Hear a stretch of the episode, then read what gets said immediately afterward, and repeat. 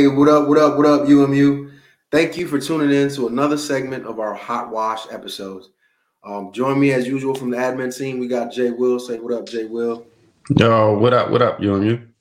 All right, before we get into the program and introduce our special guest for this evening, I'm just kind of take a quick moment to kind of go over our disclaimer. So, all the views and opinions expressed this evening are our own personal views and opinions, and by no way, shape, or form represent the Air Force or any DoD organization.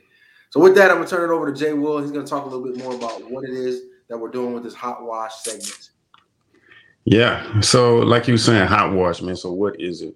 Let me just keep saying this and reiterating it is not somebody that's retiring and then is giving us their last spill and their last hoorah as they going out the door. It is intended to give you all a perspective from somebody who's gone through the majority of their career and most importantly, somebody that you all have asked us to reach out to because they have an amazing story. Um, so with that, that's hot wash. Um, but I really don't want to keep our guest in the background for too much longer.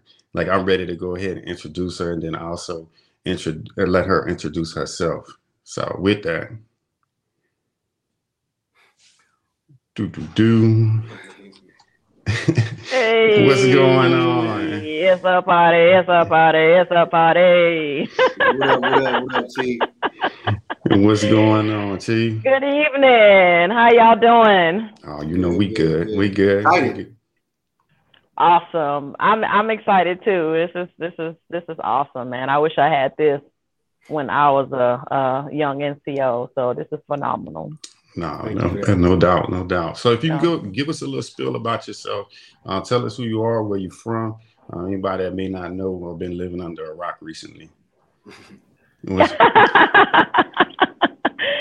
um, so um, I go by Elaine, and uh, in my signature block, uh, you, you'll see DT1, uh, which stands for Determined One, which has kind of been my signature uh, for the last few years. My um, like my trademark um, of all the things that I've been trying to get after in life, you know, and just in that I've just determined to get after whatever needs to be done, whether that's school, whatever that's family, whatever, whatever that may be in life. So, um, I'm originally from Louisiana, uh, from the boot. I'm not a Saints fan, but I support them, but I am a Cowboy fan. I'm just saying, don't, you ain't gotta say nothing. You ain't gotta say nothing. I'm just saying, I I ain't talking trash. I will say before before I get started, I gotta say though, uh, my boy Brian Tom, Thomas, retired Master Sergeant, uh, recently passed away two days ago. He was uh, security forces uh, uh, defender, and um, retired a few years ago. We were all at Barksdale. I used to work as a civilian in reports and analysis. So all my security forces folks out there. Uh, unfortunately, uh, he departed, and um, so I'm still dealing with that right now. He was like a brother to me, and so you know, it, it just goes to show that you just never know um, when when your time comes. So you got to make every effort to show people that you love them and that you care about them uh, in this day and time, especially with everything that's going on. So rest in peace, Brian. You know, I love you. I know you're down there watching over us, and he was a huge Saints fan. Who that? So I just had to put that out there. Um, but I'm originally from Shreveport, Louisiana, from Cedar Grove, 72nd Street.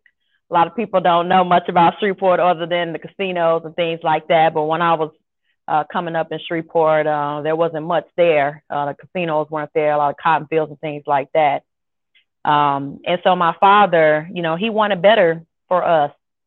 Um, and, you know, being in the deep South like that, you know, I, I'm not gonna lie, the first time I had any interaction with somebody other than white um, was when I we left to move, uh, go to Georgia. So, you know, being in that type of environment, you know, you you do really kind of see your haves and your have-nots and stuff like that. So when I actually went back to Barksdale uh, for some time, you know, I got a chance to see those areas that I grew up in. Some of those houses are still there, and a lot of people that I know are still there.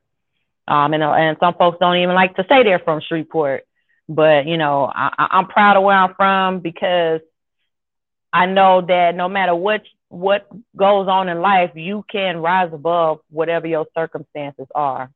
Um, and so, you know, again, when you say Shreveport, like you from street? but it's all good. Yes, I'm from Port City, proud of it. Um, but my, my father wanted more, and uh, he was Army Guard. We moved to Georgia for the first time, uh, lived in Atlanta uh, for about five years or so, and then uh, he got a job in California, moved to Cali uh, right after the 89 earthquake. Um, so we lived in Richmond, California. If anybody knows about uh, the Bay Area, Richmond was definitely a very unsavory area. So I went through a lot uh, there in my childhood, seen seen a lot. Um, and then um, he got another opportunity. We moved back to Georgia, and so I lived in the Jonesboro area and went to high school. So I actually went to uh, started my high school year in California, and then we moved to Georgia for my sophomore year and my uh, junior year. And then my father got another job back in Cali working for Golden Gate and uh, moved us back to California where I went my senior year. So I went to three different high schools. So I am accustomed to moving around. In fact, when I'm sitting in one place for too long, I start getting antsy. so, um, but I will say that, you know, probably some of my family may have thought that my father was not wise for moving us around, but I commend him for that because without that, I would not have the foundation uh, that I had and the experiences that I had to be able to get out and see different things because having that exposure is very important in life when you've been sheltered and and you've been uh, trapped into one area for a long period of time.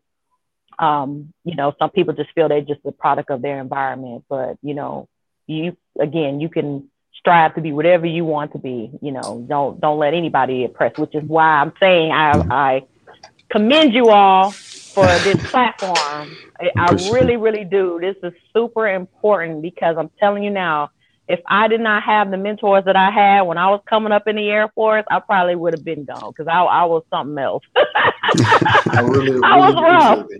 really no, we definitely appreciate it. So this um, is this is awesome. Thank you, Chief.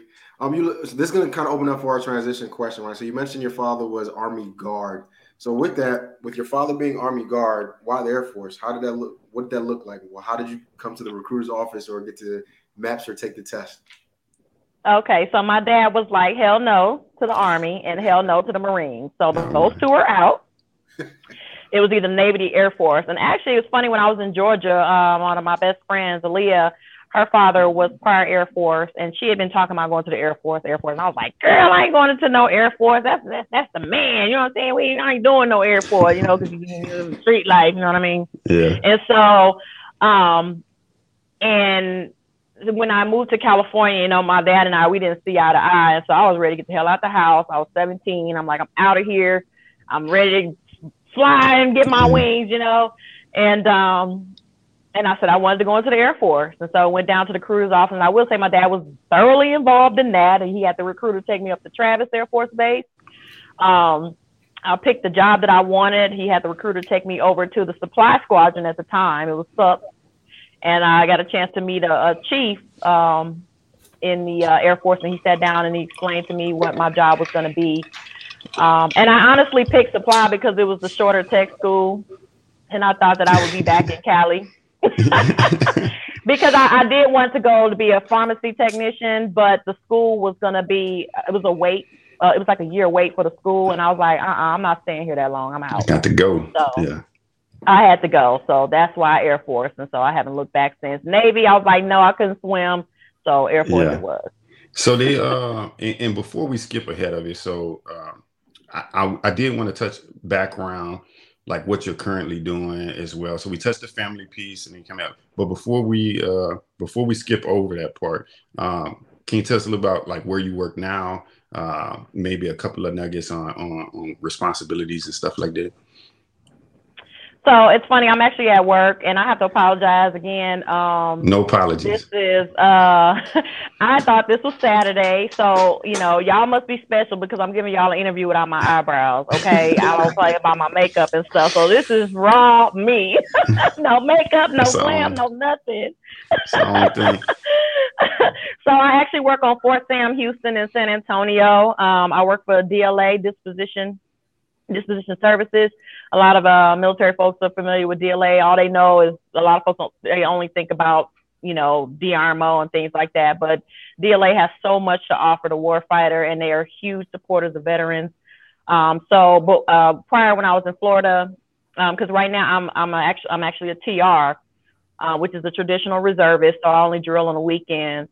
And um, I was environmental protection before because I used to do hazmat when I was uh, Air Force, and then I went into uh, so right now I'm kind of like a a souped up RA, if you will, where we um, we're kind of like at a higher level where I have sites under me, and uh, we deal with support agreements, MIPRs, moving funding. I mean, it, it's tedious, which is why I'm still here at work right now. So it, it can be very cumbersome, but um, I'm a straight GS, which I love, um, which is one of the reasons why I got out the Air Force. Not that I didn't want to finish my career, but and we'll probably get into that. But at that yeah. time, uh, I made a decision uh, to go back into the civilian world. But I actually just came off of a three-year assignment at headquarters AFRC where I was a, a AGR, which is the Active Guard Reservist.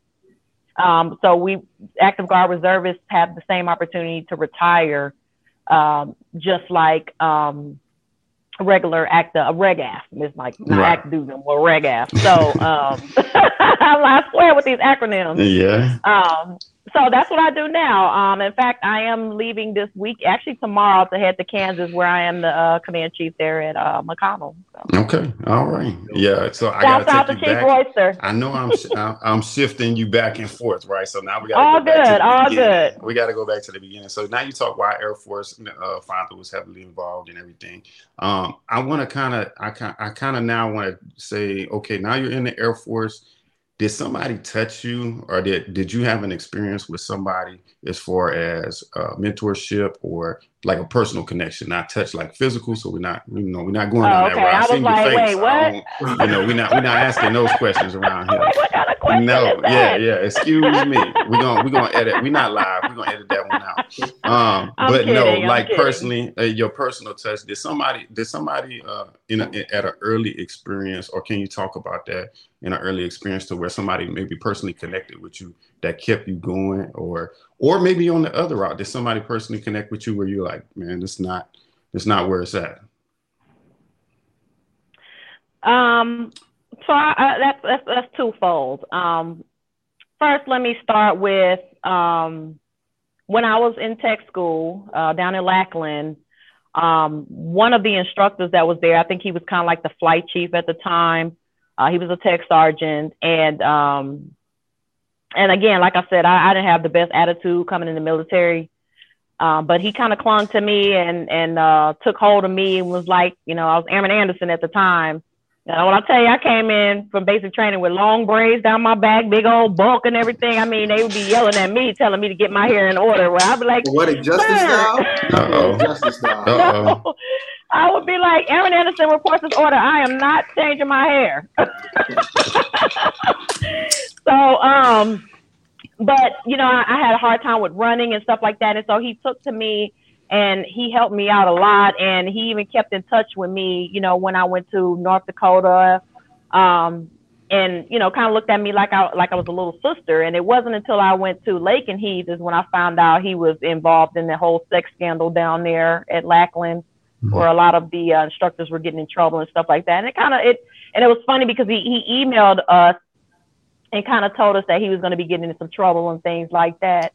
And um, you know, I was a little disappointed about that, you know, but I never forgot that he, through all of that, he still took me under his wing and looked out for me, you know, even though all of that was going on. Um, and then when I got to North got to North Dakota, again, another little firecracker was shutting down the enlisted club. and I had some folks that saw some things in me because I was a hard worker. No matter what, right. I may not, I may not have had the greatest attitude, but I was a hard worker, right, you know. Right. And, and and I think a lot of that came from my relationship with me and my dad because we, you know, it, it got really tumultuous because we were so much alike. Right. And um, so I was just angry. You know, I was mm-hmm. angry about a lot of stuff. Um, but you know, I, I think that came from they knew that I was that I was a good worker and I just needed somebody to believe in me, and that's why I've been pursuing the things that I've been pursuing in my career and and reaching out to folks because I know that if someone hadn't reached out to me, then I wouldn't be here. So it don't take much, you know. You don't have to deep dive into folks' business and stuff like that. Um, but my, my first supervisor in, in North Dakota, her uh, well, my second supervisor, she was British actually. It was the first time I met a, uh, someone from England, mm. and she was um, her, I'll never forget her name was uh, Del Bianco Fry, and it was funny because she was from Africa. Well, she wasn't British. She was from Africa, but they had the, you know, the British accents. But mm-hmm. it's funny. We used to joke about how she could actually put on her resume that she was African American because she was. but when I tell you that woman was thorough and she had my back and she took care of me and she taught me the job, she showed me what I needed to do and make sure I had what I had to do. My upgrade training was taken care of. And so every every supervisor that I've had along the way, I've always when I got promoted or anything special that nature, I would always reach back out to them and tell them thank you and mm. let them know how I was doing so that they could see that you may not realize it, but what you did for me impacted me. Right because they're moving like it's normal, but not knowing how much of an impact they're making. That's that's that's legit. Thank you no for doubt. sharing that with us, uh, Chief. So as as you say, Airman Anderson is progressing through the ranks. He's had a little bit of time to grow a little bit throughout her career. Did you ever feel that there was ever a point in your career that you had like that light bulb moment? So you think back, have you ever seen The Matrix, Chief? Wait, say that last part you broke up. Have you ever seen The Matrix? Oh yes, yes. All right. So you know when Neo kind of starting to realize he's the one, and he kind of see the path. Have you ever had a, a, lot, a light bulb or watershed moment like that in your career where you kind of understood what the Air Force needed of you and allowed you to progress a little easier instead of against the grain or against the, the uh, current? um. Can I just say, pause real quick and say, it, it seemed like she was about to say, I don't want to lie to y'all, but like it, it, was about to go. No, but go ahead. Go ahead. Um, I'm really trying to think about that because it, it definitely progressed over the over time. Um, I will say that my upbringing instilled in me how to be a um, a good worker.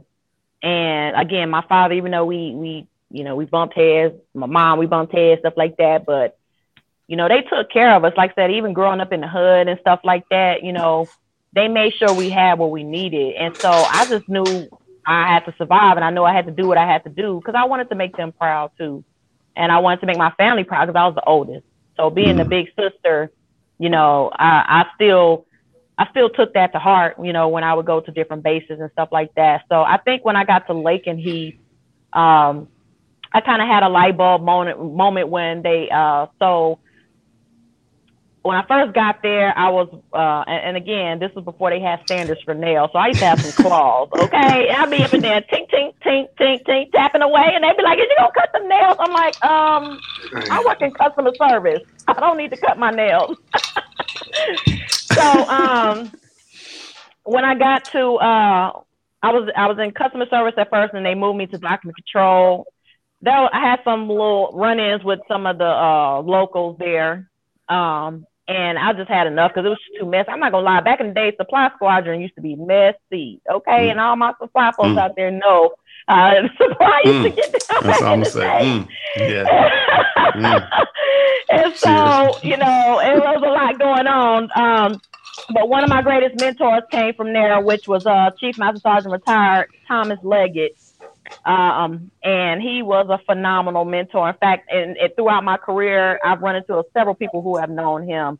Um, and when I tell you that dude was smart as I don't know what, he he uh, made master fast. He got his degrees out the way, and so he was definitely a beacon of light and kind of changed my mindset about things and how I should see the Air Force and stuff like that, um, and not walk around with a chip on my shoulder that I had so much mm. more to offer. And so when I told him what I wanted to do, you know, because I was getting ready to test for staff, and I, I really did, I was ready to leave supply, but I, I wanted to do something different. And so that was the first time I went out to, uh, I was at Lakenheath in the 494th and Red Squadron. Um, and that was like the worst squadron there was, everybody said, because you had three different AMUs. Um, but I, uh, I don't, I, I don't give a damn. Get me out of here. I'll, I'll, I'll go to Red. But going to Red was probably like the best experience I've ever had. Um, and, and that's why my fighter background, I, you know, I, I'll talk fighter all day long.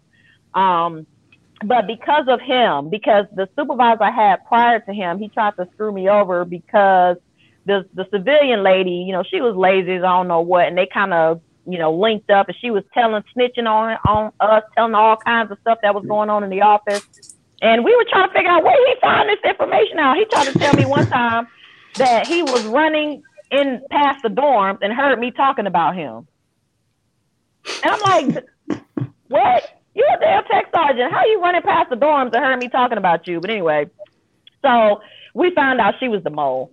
But long story short, you know, Chief Leggett, I mean, he came to me and said, Hey, Lane, listen, I'm gonna tell you right now, you know, uh, Sergeant such such trying to do you in and Mary trying to do you in. So, you know, I I wasn't trying to hear all of that. I wanted I got to know you is when I came to talk to you and I saw you were a hard worker. So the good part that he decided to not listen to what the next person said. Because a lot of times when you're in a section and another person come in there and you hear another NCO talk about an airman or something like that, you might be inclined to believe them instead of, you know, listening uh, for yourself. Mm. And he found that, you know, I don't care what he said because he tried to mark me down on my EPR too. Mm. Um, and he and he messed me out of BTZ because I would have made BTZ that year. But I ended up making staff first time that year. So at the end of the day, when one door closes, another one opens. You know, so, was, so shout out to Chief Leggett for that. That was my light bulb. Nah, it, it was meant to happen that way, and that's that's the crazy part about it. So you'd have made BTZ, it it changed you on a different trajectory. So absolutely, um, it, it, was definitely meant to be that way, man. That was a, that was another good.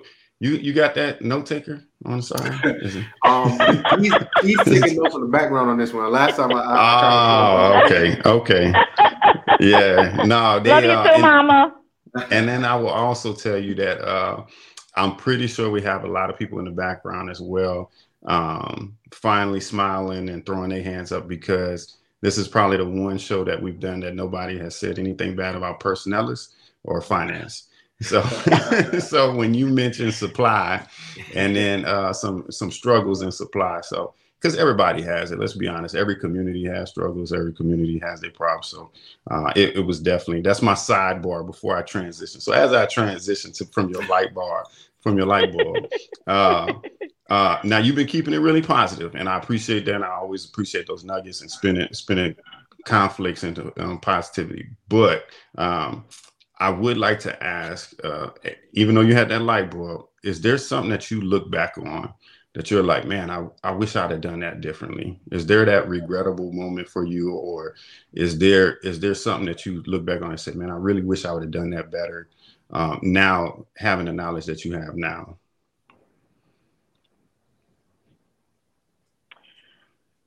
So this is probably gonna sound cheesy, but um, when I really think about that, because I, I think about those questions at times, um, there's nothing I would have done different. And I say that because, like we just said not too long ago, your path and what you have been set upon is sets the trajectory, right? So had I taken a different path, who knows where I would have been? Mm-hmm. You know, um, could I have not cursed out a couple of people? Probably. You know what I mean? Uh, Could I not shut down the enlisted club when I was an airman? Could I not cuss out that one girl at the chow hall who slammed my bacon on my plate that one time? Probably. But it happened. You know what I'm saying? Yeah. But I learned respect. from it. Yeah. I learned from it, you know. Um, but everything good or bad honestly and throughout my career no matter how, what i was going through at the time you know you're going through that storm you're like man this is some bs i just can't believe i'm going through this but if you have someone, and, and that's what's important about having people that support you to help you get through that. Um, I, had a, a, lieutenant, he was a retired lieutenant colonel. I was dealing with some uh, some issues uh, when I was in the guard, and um, he shared with me that he had a boss that was literally trying to get him fired. He had gone through so much, and he had supported me. And he told me, he said, you know what? Sometimes we go through things in life so that we can be there for the next person. Mm. So we can know how to deal with the next person and, and then they may have that same problem and you can know how to advise them. Because you can't really speak on something that you never experienced, to be honest with you. So mm. for me, um, none of that killed me. I'm still here. I'm still blessed. Could things have been a little smoother? Probably. I, I think about if I would have stayed active duty, I'd probably I'd be tired right now, living the dream. but at the time, I wanted to finish school. Um, thanks to the Air Force, I got four degrees out of it, and I met my husband. I had my daughter, um, and so that was the choice I made, and so I don't regret it. There you go. Awesome. Thank you for that, Chief. So I think that's a reoccurring theme here. I think for all the all the guests we've had on uh, the hot uh, hot wash, they've mentioned some part about um, some of those bridges needed to be burned. That person. Yeah, oh yeah, that was a that was a famous nothing. line. Like I burnt that bridge, and what? I should have burned the village down too, right? yeah. I mean, but you know, again, in hindsight, you know, of, of, course, you know, a couple of years ago, I could be looking like, man, I wish I would have done this, but I, am not gonna go through life regretting things because it's in the past. You learn from it and you move on. No, I don't want to change anything about about what happened with my life. I'm thankful for it. I'm blessed, you know, and it could be worse. So, you know, if I could, shit, I'd be a millionaire by now. But guess what? if I was a millionaire, you know what I'm saying? I yeah. wouldn't be I wouldn't be here talking to y'all because I'd be on the oh, yacht. That's what I was about to say. I was just gonna be honest. We would have had to schedule for a few more people. And I have my eyebrows on, so. That's love, Chief. I appreciate the I appreciate you being on here because we family like that. Yeah. You know this about we family. No That's doubt. Soup, soup. All right. So you mentioned your, your daughter, Chief. That's gonna um a great segue into our next question. Um, it's no secret that the Air Force kind of pulls us away from our family and our home life a little bit. Was there ever a point in your career that you experienced parent guilt? like where you had to either TDY, deploy, or be away from your family and loved ones, and it caused you a little bit of anxiety or guilt? Absolutely. Um, even right now, when I have to leave to go to Kansas, my daughter hates it. You know, and now and when we were in Georgia, um, I think the first year I was there, I was TDY 17 times. Um, and you know that that that did affect her. You know, she's like, "Mommy, you were always gone." And I always try to explain to her that, baby, it's not that I don't love you or anything like that, but I'm doing this so that you could be proud of me someday. And it's funny when I was at McConnell, she told me she did not want me to go to Kansas. She was trying to figure out how she could get me fired. but when I showed her the video, and, you know, she came back and told me how proud of me she was. You know, even though she misses me and stuff, but she was how proud of me um, but when I deployed in 2017, that was probably the hardest thing for me because, uh, you know, to have to leave my baby, um, I, I, didn't. It was hard. You know what I'm saying? So I, I can't. I can't imagine everything that other folks have to go through. And, I, and I'm, a, I'm be honest. Something I struggled with for a long time, but I never really told people was in 2017. That was my first time deploying as a chief master sergeant and I, I all the, the deployments that I was supposed to do when I was active duty, um, it didn't work out. Um, in fact, my first deployment when I was in North Dakota, I was we were supposed to go to Saudi, but then he shut down the runway and sent all the planes to Tampa, and I was supposed to go to Tampa, and then they came back and was like, uh, well, sorry, you got orders to Lakenheath, Heat, so you can't deploy no more. I'm like, really? A three month deployment in Tampa? It was probably best because I was underage. I know I would have been off the chain. But anyway, so um, but that that was a struggle for me to listen to other people who have deployed, and it just never happened for me. And at the time with my husband, I didn't because he was active duty. I didn't want us both to be gone, so I made that sacrifice not to deploy, and I didn't have to as much in the reserve, so that way he both of us didn't have to be gone. So I applaud anybody who has gone through that but I took that deployment because for me, I'm like, I can't stand up here as a chief master sergeant and lead airmen and not have experienced what they've been through. And I know at the time my husband had a lot of apprehension about it because he's like, Look, I deployed many times. It, it ain't worth it ain't the hype. It ain't worth the hype, which I get. But there's something in you that when you get into a position where you're leading and things of that nature, like I said before, I can't talk to you about something I've never experienced. So for me, it was hard because that was the first time that was, I mean, I was, I was with Red Horse, uh, to the horse. To the horse. And, uh, and uh, that was a very difficult deployment. There you it go. It really was. My it worst. difficult deployment, but it was rewarding though. It was, it was, it was a great yeah. deployment though. It's definitely. Uh, I, I had my experience with the horse. Me and Black have opposing opinions, and uh, Tread carefully. I mean- Tread- it's tread different. It's different when you go as an augmentee. I say, I, I- say I take wouldn't- I wouldn't go- Oh, horse. yeah, Yeah, I I can tell you some stories about the augmentees that came and had to work for me because they sent me down range, and I didn't have any experienced supply people, so I was the senior supply person there. Mhm. And the and the NCOs that I had, they were augmentees from like pest management or structure or something like that. So I had to be able to teach these airmen. They were in upgrade training, and I had airmen at five different sites that were in upgrade training. Like the highest Mm. airman I had was, I mean, we had a C airman and the A1C at a site. So I was fobbing around, and but you know what? It didn't break me. So Yeah, there you go. I you it up. You know, we uh we kind of mentioned, especially from a previous one where we talked about bridges and burning bridges or not burning bridges. So I want to go back to the light bulb point as well. Is what's your opinion as far as bridges? Um, do you feel in building bridges, do you feel like some bridges need to be burned uh, to never cross over again? What what has been your experience when you hear the term building the bridge or or, or burning the bridge? Um, I- guess it just depends on on your perspective and and you know how it applies to that situation because there are some bridges you like. I don't give a damn if I ever see or deal with you in life again. Um, but it's very important um to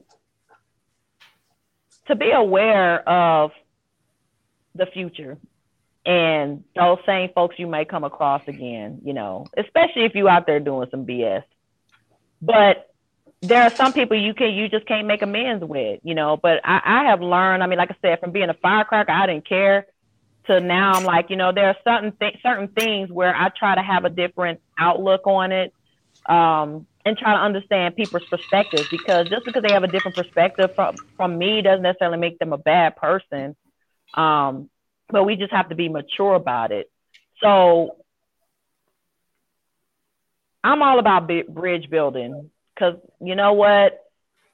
Given this environment, you know, we need a lot more reaching out, especially among ourselves.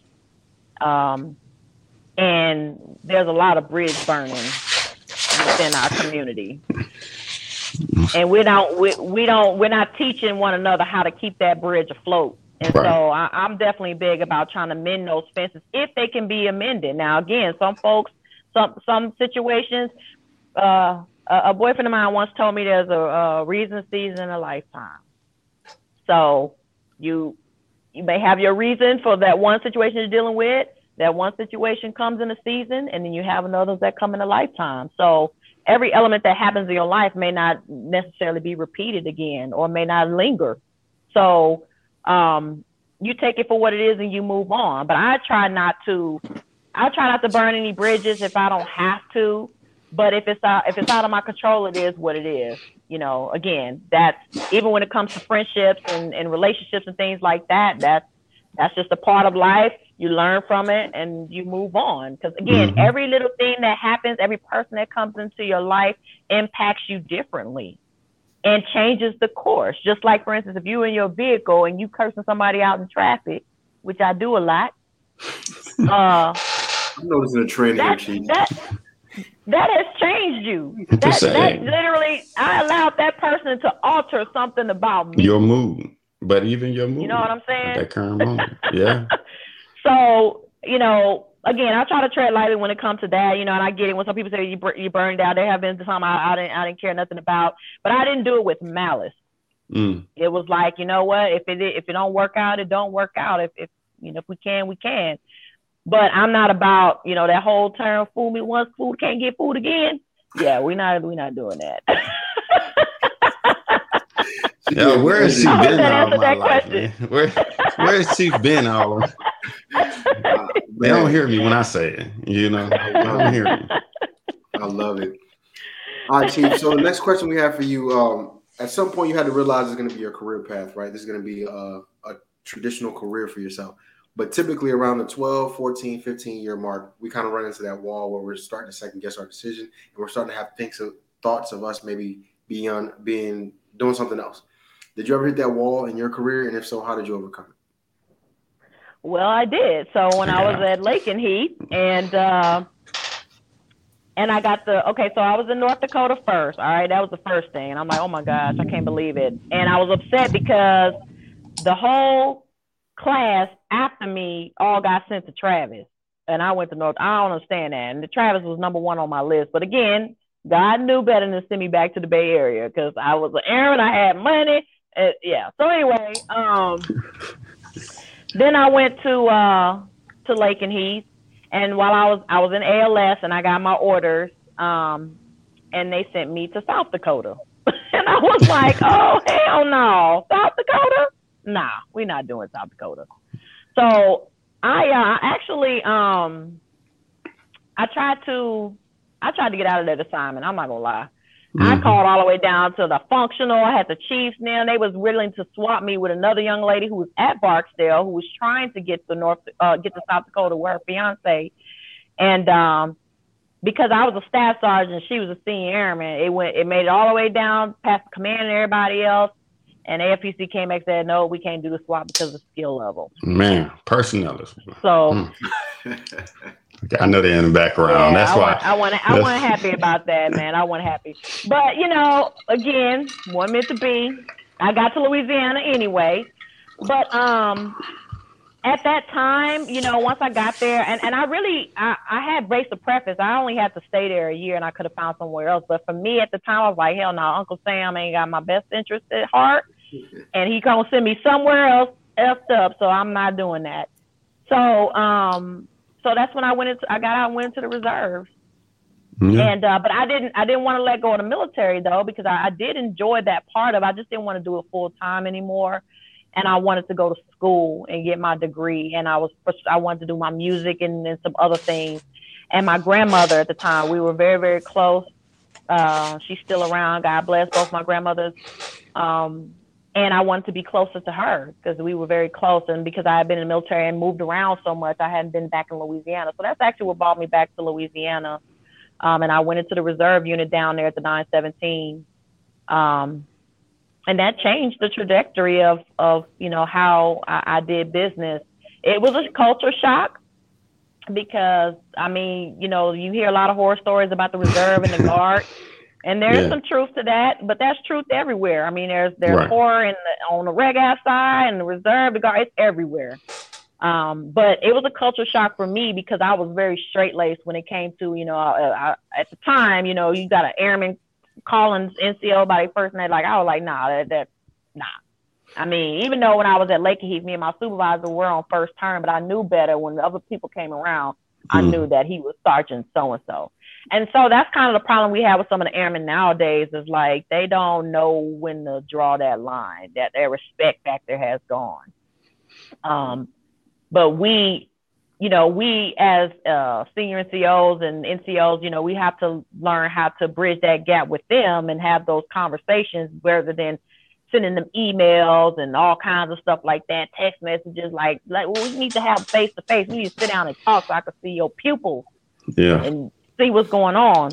So that's actually what what changed that for me, and you know, I've been in, in it ever since. Yeah. Well, no. can we can we backtrack a little bit, Chief? You mentioned you did music. What, what kind of music? Like, let's talk about that part for a second. So I sing. Um, I used to do uh, like nas- uh, a lot of national anthems and stuff like that for ceremonies. Um, and when I was at Lakenheath, uh, we were in a little group. I don't know if any of my Lakenheath people on the line, but uh, I was with uh, Big Bite Records. It was some military folks that got together, and um, we were doing music. We was doing shows. I mean, it, it was, oh, it, was it was actually pretty. It was actually pretty cool. Um, actually, um, one of the gentlemen, uh, he's you know he's actually moving up. His name is Mike Gould. He's, he goes by Mike Bless but he's actually doing pretty well in Atlanta. But he was security forces at the time. Uh, so like I said, we all did music together over there, and um, and then when I got to Louisiana, I would do like um, I would you know sing with a band and stuff like that. So and I write, and so I love music. That's actually no. what my passion is, music. That's no doubt, no doubt. So so, is it possible we get a, a few notes at the end of this?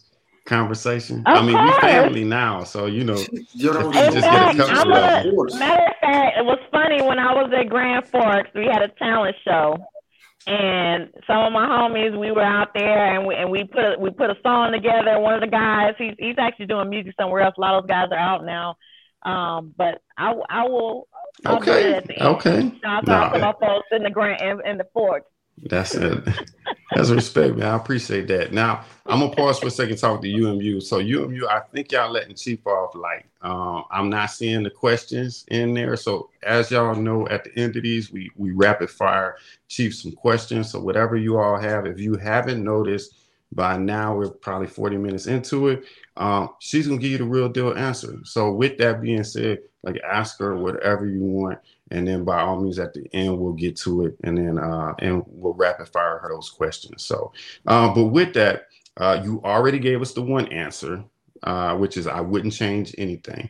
But there was a transition point where you went reserve um and looking back on it now looking back on it now hindsight 2020 would you make a different shift in your career um, now, again, you already used the one answer. Hey, everything's led me to now. So we can't use that one again. But if you were to advise, is there any more nuggets that you could say, look, hindsight, I made this move. Maybe I should have been a little more hesitant or weighed my options, or maybe, hey, this was the right path. But even when I went reserve, I wish I would have done this a little bit sooner or a little bit better.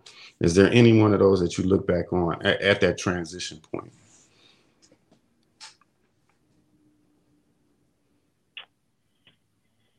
So when I was at Lakenheath, I had an opportunity to go tour with Tops and Blues, and um, I chose not to do that because I was uh, chasing love. So if I had to do that all over again, then I would have. I probably would have gone. I, I probably would have gone to Tops. I forgot all about that. I probably would have gone to. Uh, I would have done Tops and Blues. I appreciate that. Absolutely. Yeah. And it's not to say like, hey, anything what didn't work out the way it was supposed to be. But when you when you look back on stuff, I, I don't think you can any of us can authentically sit here and say, hey, we wouldn't have done X differently or we wouldn't have done Y. Yeah, ab- absolutely. And I'm not saying that like, you know, like I'm trying to sell y'all on nothing. I mean, but that's just the God honest truth because that's mm-hmm. what I've evolved to in this day and age. And, and and that's where my gratitude and my appreciation comes from is everything that I've been through. So that's why I say that. Um, but sure, I mean, again, um, if I would have stayed active, I'd be retired by now. You know what I'm saying? right. Living a whole different life. yeah. But that didn't happen, you know. But but again, when when I go back to that, I probably wouldn't have my daughter or the daughter I have now with the husband I had her with. So that was my blessing. It took it, it was a lot to even bring her here. Mm-hmm. I struggled um, with getting pregnant and things like that. And so, you know, I wish I didn't have to go through that. And I know there's a lot of women out there that, that go through that. Um, and, and, and this is what I'll say about stress. You really have to manage your stress. And sometimes as, as leaders, it's easier said than done. But, you know, just the things that I've been going through in the last couple of months, you know, have really taken a toll on me and um, but I have a great support system, and I had to take a knee a few times to get myself back on track. And I want people to know that's okay. You have to learn to be okay. Mm-hmm. You have to. So, um, and and stress did cause some infertility in me. So that's why you know I'm really I'm a huge advocate about folks taking care of themselves. You know, I, will repeat it to the end. Um, so those are kind of the regrets I would say. Maybe you know, um, I, I, I mean, it's people I probably should have never hooked up with. I mean, was again, we all, like I said, we all got. I, I wish I wouldn't have shut the shut the club down, fighting in the club, stuff like that. Yeah, oh, those yeah. are things that I wish I wouldn't have done. But I mean, it's a part of it's part of being alive. You know, you know in the same respect, you wouldn't have the pause that you have now if you wouldn't have had some experience to to lay some hands. So, um, but uh, I, I want to. Yes. Uh, no, I if you give us the opportunity, um, and I know it's a personal subject, by, by all means, if we don't want to touch it, um, it is. But I, I want you to um, give you another opportunity to dive a little bit more into uh, maybe some recent recent uh, struggles that you had um, as far as stress, and then what have you been doing to overcome those? Because a lot of times, um, you know, we look at Chiefs and then we're like, hey, uh, you know, they got it. They're good. They got to put on a game face and everything is good. So um, if you could uh, dive a little bit deeper into maybe some recent things that you've been going through, and then how how have you dealt with it, and and how you maybe been transparent with those beneath you on how you're dealing with situations.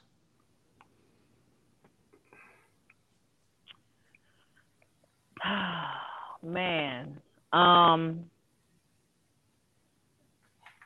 so it's it's kind of been a snowball of things that have been happening. Um, when I was at uh, when I was in Georgia, uh, of course, you know, uh, I was there by myself, and um, and I went through a lot there with leadership, you know, um, just a myriad of things, you know, and not having the respect for chiefs like they should, things like that. Um, so that was one stress, obviously, and having to be there um, with my daughter by myself and stuff like that. I had a I had a breakdown to where I had to go to. I went to mental health and and uh, I actually was put on some medication to kind of help um, to help bring me down and mellow me out because I was so stressed out. I was having out of body of experiences where I knew something was wrong, but I couldn't do anything about it. Um, and I'm a very proud person. Like I said, that's why I'm really big about mental health and taking care of yourself. And I went to go get help so that I didn't do anything that would hurt my daughter. I, I wouldn't take any anger out on her. Um, at the moment, my husband and I are separated. You know, I love him to death. Um, we may or may not make it, you know, and that's not something I've really told people or put that business out there because, again, I'm a very private person. Um, but it just goes to show that people go through things in life. You're going to have some ups and downs. Um, and the people you started off with may not be the people you end with, you know, and that's a, mm-hmm. that's a reality. Um, but there's no ill will or, or anything like that. You know, sometimes paths, you know, uh, change uh, directions and things like that. But you know, that is stressful. You know, with somebody you, you've known for a long time. So, um, and then of course, you know, I have health issues as far as you know, you know, running. You know, I tore my ACL, but I, I I'm hard headed. I want to keep running, doing what I want to do. Yeah. Uh, and of course, the recent death of my friend. Um, I had a, a friend, um, a family member who was sexually assaulted recently. Um, so it's a myriad of things going on to where you just be like, Lord, why? You know. Where I'm right now, yeah. But again, of stressing that support system makes all the difference. Yeah. I definitely appreciate you opening up for us, Chief. Um, you didn't have to, so thank you for that. No, That's something we are also uh, a proponent of is taking time for for ourselves. And at the end of the day, a lot of times we're our own worst enemy. We get stuck in the cycle like I got, I can do it. I got broad shoulders. I don't need to take a knee. I'm strong and we just end up taking on too much. And by the time we realize it, it's damn near too late. So thank yeah. you for getting that message out there to a lot of our members watching. Definitely, thank Absolutely. you. Absolutely. I think a lot of times you just speaking on, um, even though it may not resolve, you know, what you're going through right now. Uh, I, I know you've connected with a lot of people right now that are going through something, and and if it if it helps at all, I, I know for a fact that you've helped somebody out tonight by sharing your story, just by by them seeing somebody like them, um, and then also in your position um, that's willing to share their story. Uh, so I, I, I can almost Absolutely. bet that that somebody somebody is going to seek or or be a better person tomorrow just because of you. So I, I definitely appreciate that. Thank you. Well, I hope so. Even if it changes one person, because like I said, I, I don't have nothing to hide. Again, you know, sometimes our pride gets in the way or whatever. But at this point in my life, I've had some serious enlightenment, uh, enlightening. Uh, oh shit, I don't know I'm, I'm tired, but anyway, uh, to where life is too short.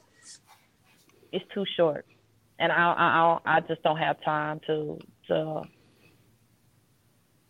to not do what is necessary. Mm-hmm. And that's about the best way I can put that. Thank you, Chief. All right, so let's change the direction of the conversation a little bit. So we talked a little bit about some things you would have done differently, maybe some high, some lows in your career. Um, but right now, with a career uh, spanning as long as yours has and having so many ups, can you please uh, share with us one of your most memorable moments throughout your career? I know there's probably a lot, but what's that one moment that when you're around the campfire with the grandbabies, you're going to be sharing? Oh my God, that's man, hey, that's did, hard. So we told you in respect. we. T- that's hard. Um, man, that is super hard. Um, and it doesn't have to be something like I super. Okay, go ahead, Chief. All right, so I'll just share it. All right. So when I was in, uh, I mean, there's so many, so many awesome things. But uh, one thing that's pulling me right now, as we talk about losing friends and stuff like that, um, in North Dakota, uh, that being my first duty assignment, um, you know, we were all we had, and I'd never been to North Dakota. Like, what? I'm from the South and um, being in the dorms and hanging out with friends and stuff like that. One of my good friends, Jason Archer, he passed away uh, from a motorcycle accident some years ago, and we were planning um, a reunion, a Grand Forks reunion, and uh, they were they were stationed at Langley at the time. Him, my friend uh, Laron uh, Shamra. Um, and we had just talked and we were all gonna like that next month we were gonna get together um, and do something. And you know uh, jason he uh, he was killed. And uh, so that that started a lot you know and i flew out there. He was actually from dover the dover area. And um, but when we got up there all the crew got together and we laughed. We had a good time and the funniest thing I can remember is so I don't know what the hell I was thinking, but back in the day, drinking 40s, like I don't even know what possessed me to drink a damn 40 ounce. So disgusting. I don't know if anybody remembers St. Ides, all the, all the old school folks out oh, there, yeah. and the Boone's Farm and all that. But uh, when we got out there, I went and bought a a, a, a 40, and so we was like, all right, y'all, we gonna take a shot, we, you know, on on uh, Jason's uh, uh, for his memory, and I about spit that shit out because I was like, oh, I can't even believe we drank this back in the day. and we still laugh about it, you know, to this day, and just all the times that we had, all the mischief that we got into. I mean, the time I almost lost my orders to Lakenheath.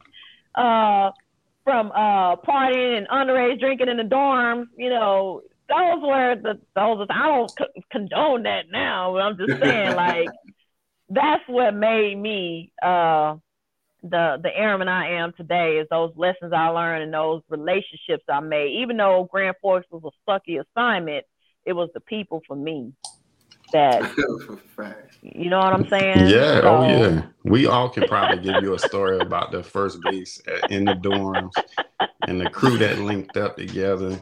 Um, yeah, those are definitely experiences that we tra- that we cherish. Uh, I'm, I'm glad your taste bulbs taste taste buds evolved, Chief, uh, from the Olde English uh, 40s uh, back in the day. yeah, yeah, terrible. So that was memorable to me. I mean, I can give you all kinds of memories and you know right. who are stories, but you know, at the end of the day, being able to go back to those stories with my folks, you know, I in fact I was just talking to some of my North Dakota friends not too long ago. You know, that's those are the bonds we still have twenty some years later. Yeah. No, that's that's legit. And that's one thing I don't think we talk about so much in the military is like the bonds that you're able to create even when being separated from family and, and traveling and constantly moving. Um, technology has came such a long way uh, to where we're able to keep in touch with people that when we move away. So, um, so we talked about your your one, one. Let me be specific. So anybody here, this is only one of her memories because uh, she likes a lot. But um, before we wrap it up, and and of course we listen to them notes because we ain't gonna let you get out of that one. We want to listen to a few notes. Is all right, um, let's do it. Uh, but I, I got one more for you because I do want to give you this opportunity. I want to give you an opportunity to to speak to every airman that could potentially listen to this. Uh, we're streaming on YouTube, we're streaming on Facebook, um, and then we'll also have it on Spotify on the audio version later. Uh, so I want to give you an opportunity to talk to every airman and give them one piece of advice that you wish you would have had uh, coming out of tech school or being early in their career. So, with that being said, what would be your one piece of advice if you could speak to every airman across the force, whether not active or reserve? What would be that nugget that you would give them? Invest in yourself. You have to invest in yourself and your career. Too many times, you know, we're worried about what my supervisor ain't doing and my mama ain't do and so forth. But you have to really uh, I, I had a supervisor tell me that nobody loves you like you love yourself and if you are not able to get out there and do the research that and and follow up on stuff and not just put it in folks hands and expect somebody to do it for you then you're going to have some hard lessons to learn um, i see that a lot of times where you have some airmen you know you know, making a lot of excuse about excuses about things, um, but yet n- not providing any solutions. If you're going to complain about something, you're going to have an issue with something. Be ready to speak up about how you can make it better instead of just complaining about it. Also, be open minded to other people um, no matter what their background is, where they come from, where you come from, mm. there's a lot you can learn from just having a simple conversation by being open minded and open up your hearts and mind to other people and their cultures and things like that. Like I mentioned, when you know moving around, I had the ability to be able to see those things. Um, but whatever experiences that you've gone through, you know, take somebody under your wing and talk to them. You know, give them your perspective on how you came to be because you never know who might need that advice. So, in the midst of taking care of yourself and take, taking care of others as well, you know, when I put master on and up, you know, at some point it's not about you no more, but it stopped being about me at some point a long time ago to where I, I, I enjoy being out there and helping people. Everybody's not like that. I get it. Mm-hmm. But don't have that expectation that everybody's going to be like you. You're going to have some folks that uh, they're definitely differ. They learn differently. Um, they speak differently. They walk differently. Um, but I'm a Transformers fan, and so I leave with this. Um, like Optimus Prime said, there's more than to them than meets the eye. So we always judge sometimes based off of what we see on the surface. But I, I, I charge you all to look down deep and get to know folks um, outside of what you see on the surface. So take care of yourself. Don't be afraid to speak up. But I say if you're gonna if you if, if you're gonna be a badass and you're gonna go after somebody, you better make sure you get in them books. You better know you better make sure you know your job and you better be prepared for the fight. But also you gotta know how to give and take. There's a time to be a follower and there's a time to be a leader. And that's okay to follow and it's okay to step back and, and lead or, or to step back to, to follow and to step up and lead but know know your positions know what you can handle and don't be afraid to branch out you know even when it, it's not uh, popular yeah man i tell you yeah he's muted so he don't even realize it so i tell you that um what's most impressive about every time that we ask this question, and, and that's the reason why we know it's authentic, is because we don't get the same answer. And um, so I, I again, I, I pro- we've probably told this to you three, four times in this in, in this conversation was how much we appreciate you and just being genuine and, and throughout this whole conversation. It's um Absolutely. I, I always I appreciate those. y'all. Yeah, I always love that. I smooth thought Chief was getting ready to say, whenever you're ready to go after somebody, you got to make sure you got these hands. hey, you are you already sure that you got them? I'm just. got to keep them paws ready. Hey man, you know I, I like my paycheck, but I'm saying that if I'm gonna put hands on somebody, it's gonna be for a damn good reason. Believe that. Yeah, we did. did. we have any um, rapid fire questions, Jay Will? Or so to be honest, um, to be honest, I want to use that time to get a couple notes uh, from Chief. So to make sure that we keep our time, um, I'm going to offer you, Chief. Uh, we have um, this will be posted in the, in the uh, Facebook forum and then as well as on YouTube. Um, so you'll have an opportunity to go back. I have a strong feeling that many of people are going to go back and rewatch this and then have questions for you. So as as it as it goes along, every few days passes, so you can check the streams and see if there's any questions that they have for you, and then you can connect with those okay. individuals. Um, well, I, I can take this, one question. I can take one question because my my notes is going to be very quick. If you want me to, that's okay. Because I felt like I I took up all the time and didn't answer nothing outside of that. I feel bad. yeah, no, I understand. So um, I think we did have one. Let me go over here in the uh in the chat. Look, they gave me that look like, damn, she really want a question, huh? We nah, I, I didn't see any in the chat right in the uh, comment yeah. section, but I can't see the YouTube right now.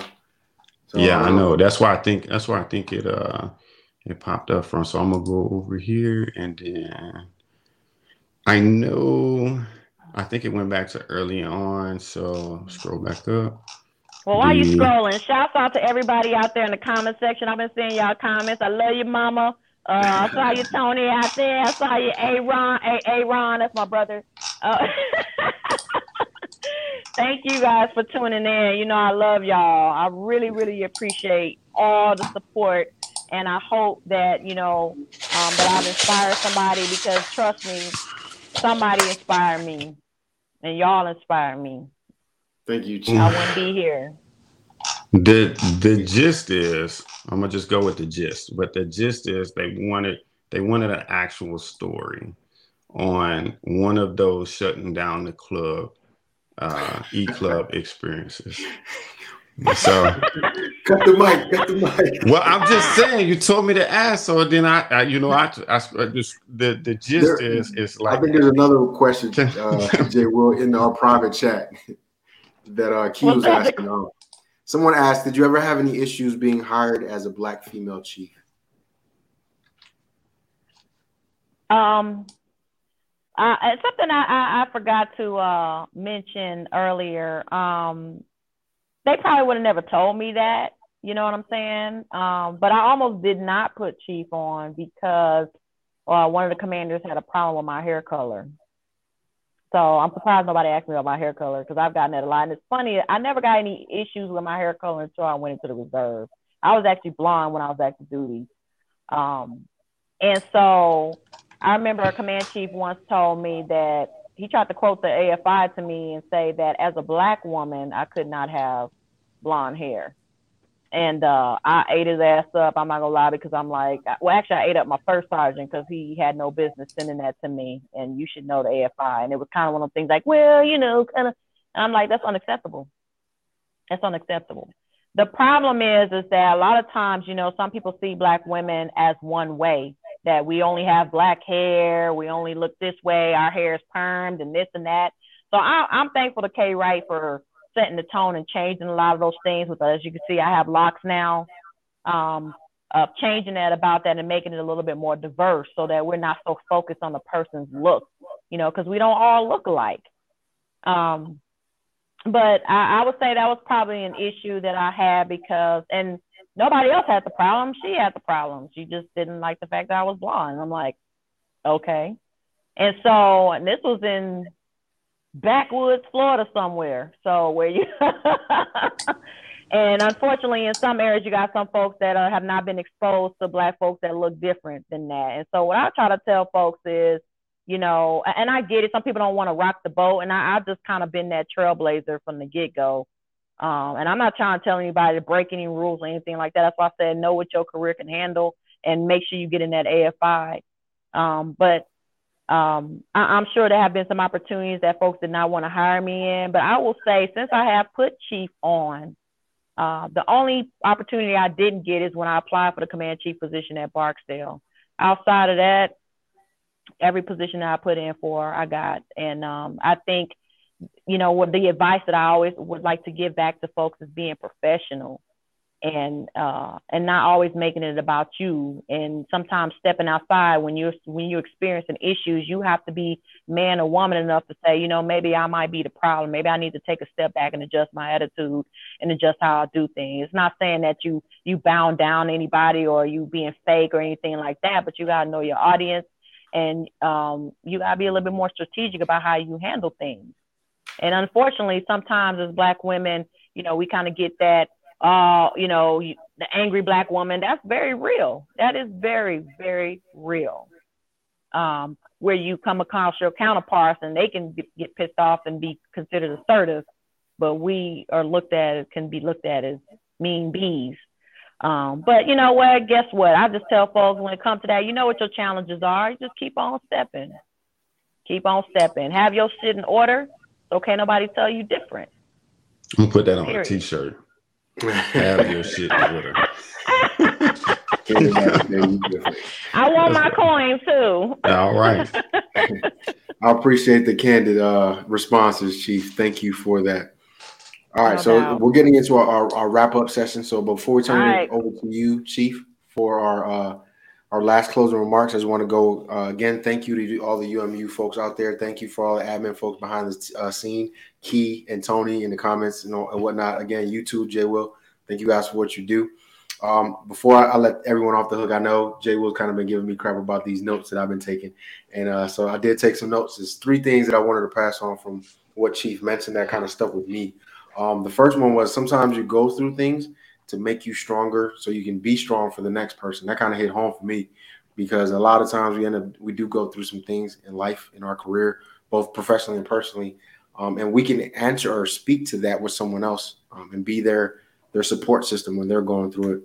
Um, the next, the part, the second part I wanted to highlight is when she said it's okay to take a knee. So for everyone watching, um, if, if a command chief can sit up here and say, hey, I had to go take a knee, I had to go reach out to mental health and, and make some appointments for myself it's okay for us at the lower level to identify that hey we're going to need to take a knee as well we're not machines we're not built um, to handle everything all at once sometimes we have to take a pause and realize that our mental health is important as well and the last one that i kind of want to share with everyone that chief mentioned that hit home with me was um, to take someone under your wing you never know what someone's going through um, to reach out to somebody, get to know folks. So that's really important, especially as we as we progress up the ranks. We kind of tend to bury ourselves behind our work. It's easy to get buried in admin stuff, and and we become disconnected with people. So sometimes it's important to get out from behind the desk and connect with people. Those are the three that I'm going to hit that I'm going to remind everyone with. But again, I'm sure as people continue to watch the, the stream, they're going to have a lot more spicy moments or finger snaps yeah. and little uh, content that they're going to get from you, Chief. Again, thank you. Thank you for taking the time. And I appreciate you coming on, even though it was supposed to be Saturday, but it's, it's Wednesday. But again, thank you. What do you it's got for it? It's all good. For Gumby. Yeah, they uh, uh, and and I right. have to put it. you it ready for that song so we so we can wrap it up. Yeah, they uh, I I, I want to put it out there for them because I, I need everybody to understand um how Chief came on. So there was a miscommunication on our end, uh, telling Chief when the day was, and uh, for you all, just let you know what type of person this is, uh, so you can connect is um, literally still at work. You can see everybody can see the background, so we're fully uh, we're fully transparent in this, and um, is is literally still at work. We're supposed to go to the store. Um, and stopped, just pulled up her phone and said, Hey, I have time for y'all. This conversation is important to me and I have time for y'all. So uh, I wanted to make sure I put that out there for for everybody that's listening, everybody that's going to listen, to show how how authentic this person is that you got to listen at for the last hour and give their opinion to. So if there's anybody that you want to connect with, we try to bring y'all the most authentic, organic people that we can find. Um, and and I hope that you all got something from this conversation. I know I did, and I know personally this is going to be one of the ones that I go back and watch because I don't think I got to enjoy it as much uh, as I was going throughout as I was uh, waiting for the next question. Uh, so I'm gonna go back and listen to some of your answers myself. Um, but but yes, we definitely appreciate you. We appreciate your time. Um, and like you said, we family. Uh, I meant you're actually in San Antonio, which I am too. So uh, don't don't think that you won't get a message from me because I always like to connect with people like yourself that have good energy and, uh, and, and connect and be around those type of people. So thank you again uh, to not over talking because uh, we want them notes. I think the team wants them notes, and I want to turn it over to you to give us a few notes. All right. Well, once again, thank you guys for this opportunity. This is phenomenal, and I applaud y'all. I say keep it going. If there's anything that me and myself, my, my folks, anybody can do to continue to advocate for y'all, by all means. And I, my girl Glow, I just saw her on there. Uh, uh, uh, Chief uh, Smith. Um, that have been on here before. So that this is awesome, man. And I just want y'all to keep that momentum going. If you ever feel you get to a point where it, it it's it's dying on the vine, then you you reach out and, and we'll keep it uh, invigorated because trust me, somebody is inspired from this.